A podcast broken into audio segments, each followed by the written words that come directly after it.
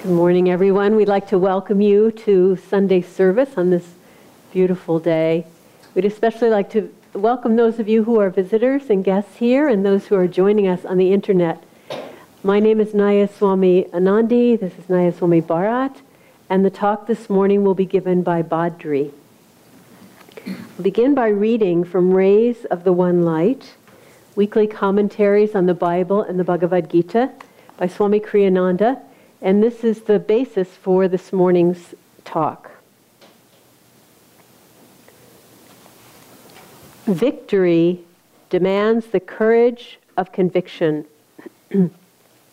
Truth is one and eternal. Realize oneness with it in your deathless self within. The following commentary is based on the teachings of Paramahansa Yogananda. Jesus Christ said in the Gospel of St. Matthew, chapter 10, Think not that I am come to send peace on earth. I came not to send peace, but a sword. For I am come to set a man at variance against his father, and the daughter against her mother, and the daughter in law against her mother in law. And a man's foes shall be they of his own household. He that loveth father or mother more than me is not worthy of me. And he that loveth son or daughter more than me is not worthy of me. And he that taketh not his cross and followeth after me is not worthy of me. He that findeth that is to say, clingeth to his life, shall lose it. And he that loseth, in other words, that giveth up his life for my sake, shall find it. God tests the firmness of our faith. The sword described here is the sword of discrimination. The struggle Jesus describes is not a war against unknown enemies, but the struggle with our own attachment to all that is nearest and dearest to us, humanly speaking. Ultimately, it is a war against the ego itself and against anything with which we surround ourselves to bolster the ego's fragile sense of security. When Yogananda, as a boy, fled to the Himalayas to embrace a life of solitary meditation. He was apprehended by his older brother Ananta and brought home again. At a certain point, before he would accept defeat, he whispered to his friend Amar, his companion on the flight, Let us slip away when opportunity offers. We can go on foot to Rishikesh. But Amar, whose brother had accompanied Ananta, had turned pessimist, disclaiming any intention of continuing their adventure. Yogananda's memorable comment on Amar's refusal was, he was enjoying the familial warmth.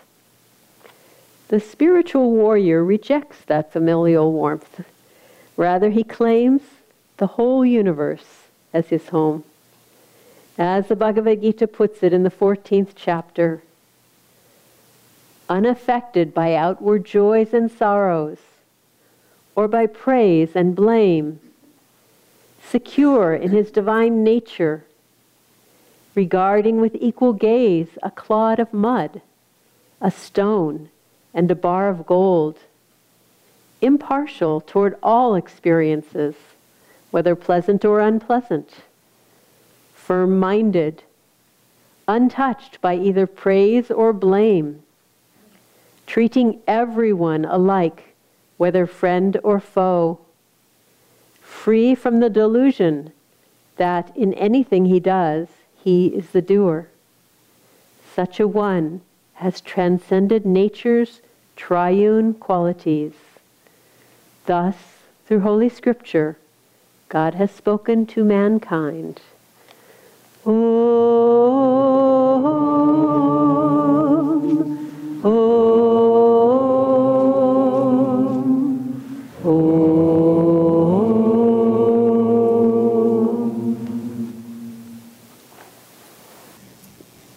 morning and welcome. I'd also like to welcome all those gathered here for our Sunday service at Expanding Light Temple at Ananda Village and all those joining us the world around online, past, present, and future.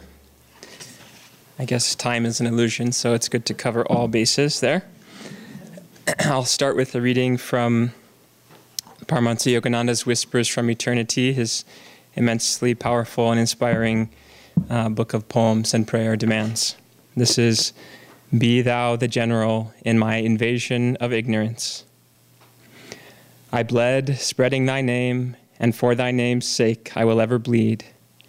With bloody limbs, broken body, wounded features, and bearing the thorn crown of derision, yet like a mighty warrior will I fight, undismayed, even there where the skirmish is thickest. With a sword of calmness, I will stand firm against the hands of persecution. My disciplined armies of true aspiration, blowing trumpets in thy name, now march in triumph to seize the dark kingdom of God denying souls. No matter how many blows I receive, and no matter how often the swords of persecution pierce my heart, I am content in the realization that thou knowest my craving to spread thy name. I will wear my tribulations not as scars, but as medals given for courage and as inspirations to strive ever harder in my fight against ignorance. O Lord, help me to conquer darkness with thy golden message of light. Be thou ever the general in my invasion of the continent of ignorance. so I apologize for the gory opening scene this morning. But there it is. Our topic uh, today is uh, Victory Demands the Courage of Conviction. And it stands in contrast to last week's Sunday service topic uh, In Surrender Lies Victory. And so you may have noticed that. So the question naturally arises which is it?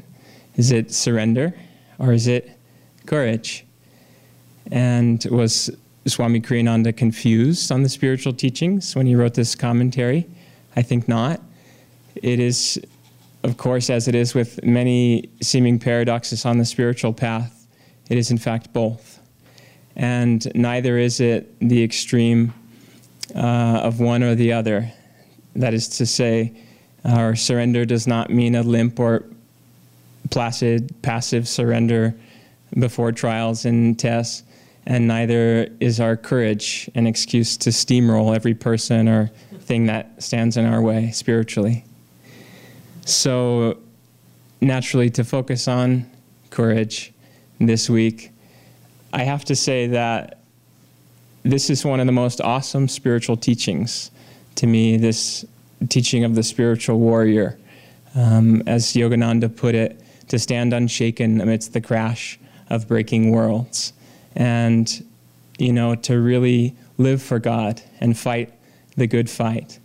But it also means that we have to roll up our sleeves and do the work spiritually. And that when we are beset with trials and challenges, that we don't cower, that we take up our sword of discrimination, as the reading says. And in fact, reflecting on this, there's this aspect of God's glory in the in the battle. You know, thinking of the reminiscent of the Mahabharata and the great Kshatriyas, the spiritual warriors who fight this fight. That is certainly true, but more so perhaps is the truth that as devotees, our daily life is the most courageous thing of all. You know, in a time in the world where uh, global unrest and political and economic, environmental instability, and on and on, as we all know, is just rampant, it takes great courage to live the spiritual life, to wake up each day and say, I will meditate. I will love God. I will see others as expressions of God. I will accept my deficits, my challenges, and setbacks as coming from God. This is the most courageous thing of all. And it's not often very glorious, but in these smaller ways, we will be prepared for the great tests that will come in our life, be it family, you know, relationships, finances, health, the tests that try to break us. We will be prepared for them through the daily living of our spiritual lives. And later in life, or when they do come, we will find that it gets easier. As Yogananda again put it, difficult at first, but then effortlessly liberating. And as Swami Kriyananda once said later in his life, having faced his share of trials, of persecution, of betrayals, challenges on all levels, he said with a smile on the subject of persecution, he said, Now I eat persecution for breakfast, sprinkle it on my cereal. And he could make light of the truth that when those trials come and we've done the work, we, despite the very real human sufferings of this world and pains and sorrows, we will find God's joy and God's love right there in the midst of them. And one of the most beautiful things is to see people die on the spiritual path. Again, notwithstanding the very human sorrow of it, um, you see friends here at Ananda who face with so much courage that final exam of death. One friend years ago, seven or eight years, who passed away here, um, as his body and his mind has continued to degrade, he couldn't do as many things, and he could go out and walk a bit outside. And he was observed walking alone or with just a friend. He was observed just quietly saying to himself or to God or to no one in particular two words love God, love God, love God. So for the devotee, when it all becomes stripped away, only that remains, which really matters that devotion for God and that living for God. And it bears asking ourselves as devotees, how far are we willing to go, you know, to live this daily courageous life? We certainly are in it for the right reasons, and we're serious about the spiritual path, or we wouldn't be here. But uh, we can be honest with ourselves. We should be. How far do we really want to go? Are we preparing ourselves to go the ultimate? Because that's what's at stake. And that's what Yogananda and the great ones have promised us we can achieve in this life. But it's not going to be easy. Um, but we should set the bar high. You know, one story of a disciple who approached his would be guru and asked for initiation was met with the replies the master brought him down to the river's edge. And he plunged his head beneath the surface of the water and held him there suffocating. And when he finally let the young man up for air he asked him what was it you wanted most as i held you there beneath the water and gasping the man said air air and he said the Master, when you want God that much, then you're ready. So that's what it takes is for our, our very need to breathe, to live, to have that desire to live for God. And again, nothing less. And it is a teaching that Yogananda instructs us that we identify ourselves with our highest uh, reality as children of God, to claim our birthright, as he put it, as children of the one Father, Mother, God. And instead, so often we have identified ourselves with everything but God. And since childhood and many lives past, so many myriad things. Recently, I asked my three year old son, Jay, on the day of his birthday, we were going to the San Diego Zoo. And I said, Jay, would you like to live in the zoo with the monkeys? he replied with a smile, I'm not an animal, I'm a vegetarian. so he, he may have been right, I don't know. But in fact, we do identify with animal, vegetable, mineral, uh, man, woman, career, wealthy, poor, victim, uh, on and on and on. We think everything that we are not, we are, and we deny the one thing that we truly are as children of God. But as we follow this path and this teaching, we increasingly do realize that there's only one thing going on for us spiritually. Um, one disciple of Yogananda, Brother Turiyananda, after a Sunday service in Los Angeles, was approached by a woman who said to him, It's nice to meet you. She greeted and said, My father is the President of the United States.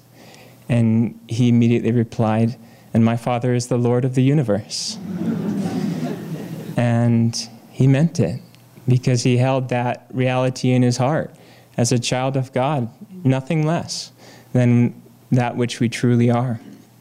And we should do this too in our meditation, in our service, in our relationships with others. You know, identify ourselves as much as possible with our highest aspirations and nothing less. And to touch on this very important teaching in the reading of one's family and Jesus' comments, perhaps difficult to swallow. I set a man against his father, I bring the sword, his enemies will be those of his own household. You know, this is a, a powerful spiritual challenge for some, depending on the karmic circumstances.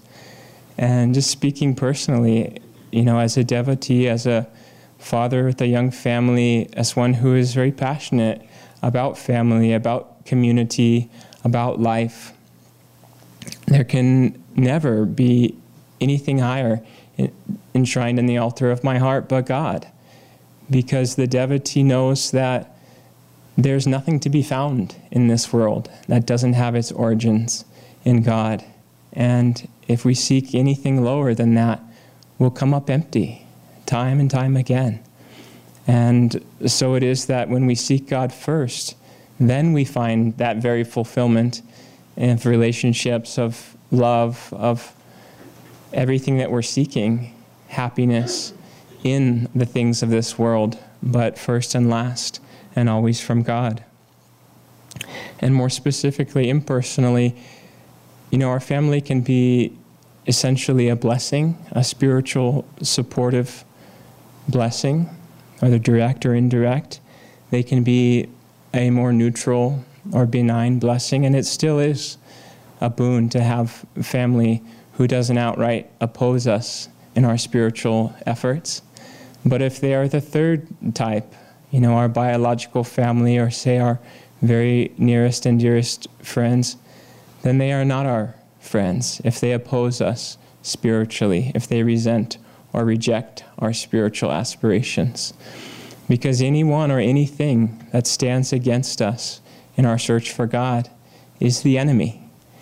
And it doesn't mean that we have to take up the sword necessarily, but discriminate, surely, and to wisely navigate the waters of life without buying into what the world tells us, you know. And again, this can be a difficult pill to swallow for many, but we need to see through the veils of delusion and, hard as it may be, make the decisions that will take us to God. Yogananda tells the story of two, from the lives of two very young saints.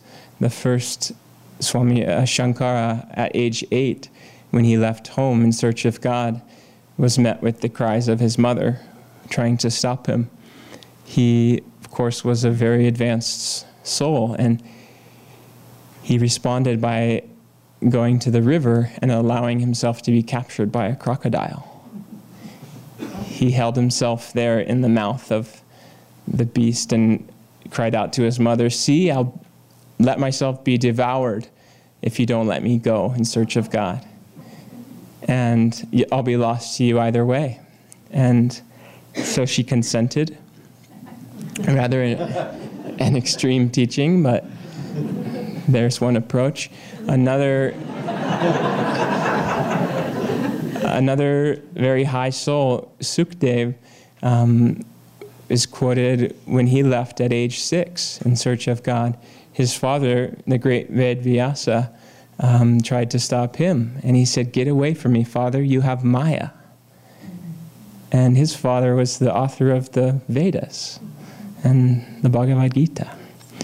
So Yogananda said he had just a little attachment. Who knows what the lila of it all is, but nonetheless, if the circumstances dictate that we must leave everything in search of God, then so be it. You know, we, we take up the sword. And one more beautiful instance of one such who left everything for God is, of course, the great Saint Francis of Assisi. And many of you will be familiar with his life much more than I will account for here in just a few brief episodes. But as a young man, he had a great family, he had wealth and health, and a wonderful life ahead of him. When he was faced with war and sickness, it awoke in him that spiritual yearning for more. And in his enthusiasm, he gave away some of his father's money, his father, the wealthy merchant Pietro Bernardone, and he was held in court before the bishop for giving away these sums of his father's money. And he shocked everyone present when he said, Not only the uh, monies I have taken will I return, but everything that I own. And he stripped himself of his clothes and with deepest devotion just said, I will only say, My Father who art in heaven. And everyone was deeply moved, including the bishop who gave him his own garments. And from that point on, St. Francis lived a life of complete poverty, as he liked to refer to Divine Mother as Lady Poverty, and just gave everything to God. When a friar generously offered him food and shelter, he politely declined and said, Isn't any place a man can lay his head suitable to call home in God? See that lovely rock there and that shaded tree and that meadowed glen. And he said, Divine Mother will provide my meals. And when he was uh, stricken, he rather when he was shamed and ridiculed for giving up everything and becoming a beggar by choice.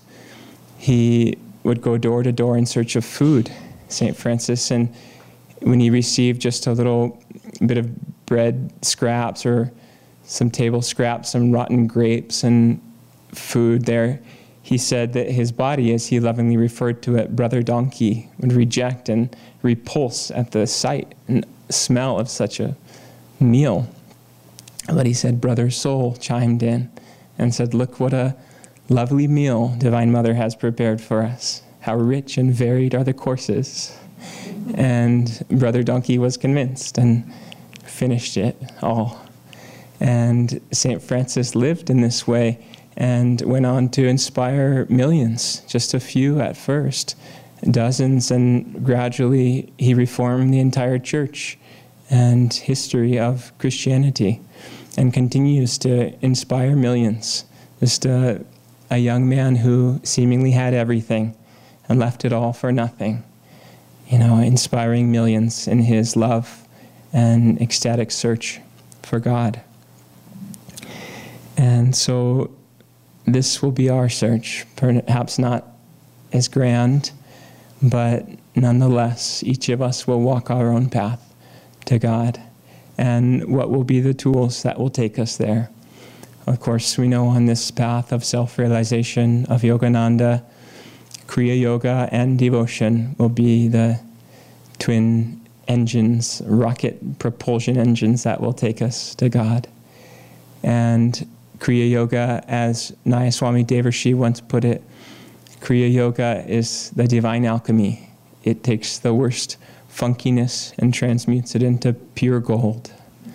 And that's from the global director of the Kriya Sangha. You can take it to the bank. And it won't only be for our own salvation, the technique of Kriya, as the peerless Mahavatar Babaji put it, Kriya Yoga, the scientific technique of God realization, will aid in harmonizing the nations and bring about peace through man's personal, transcendental perception of the infinite Father.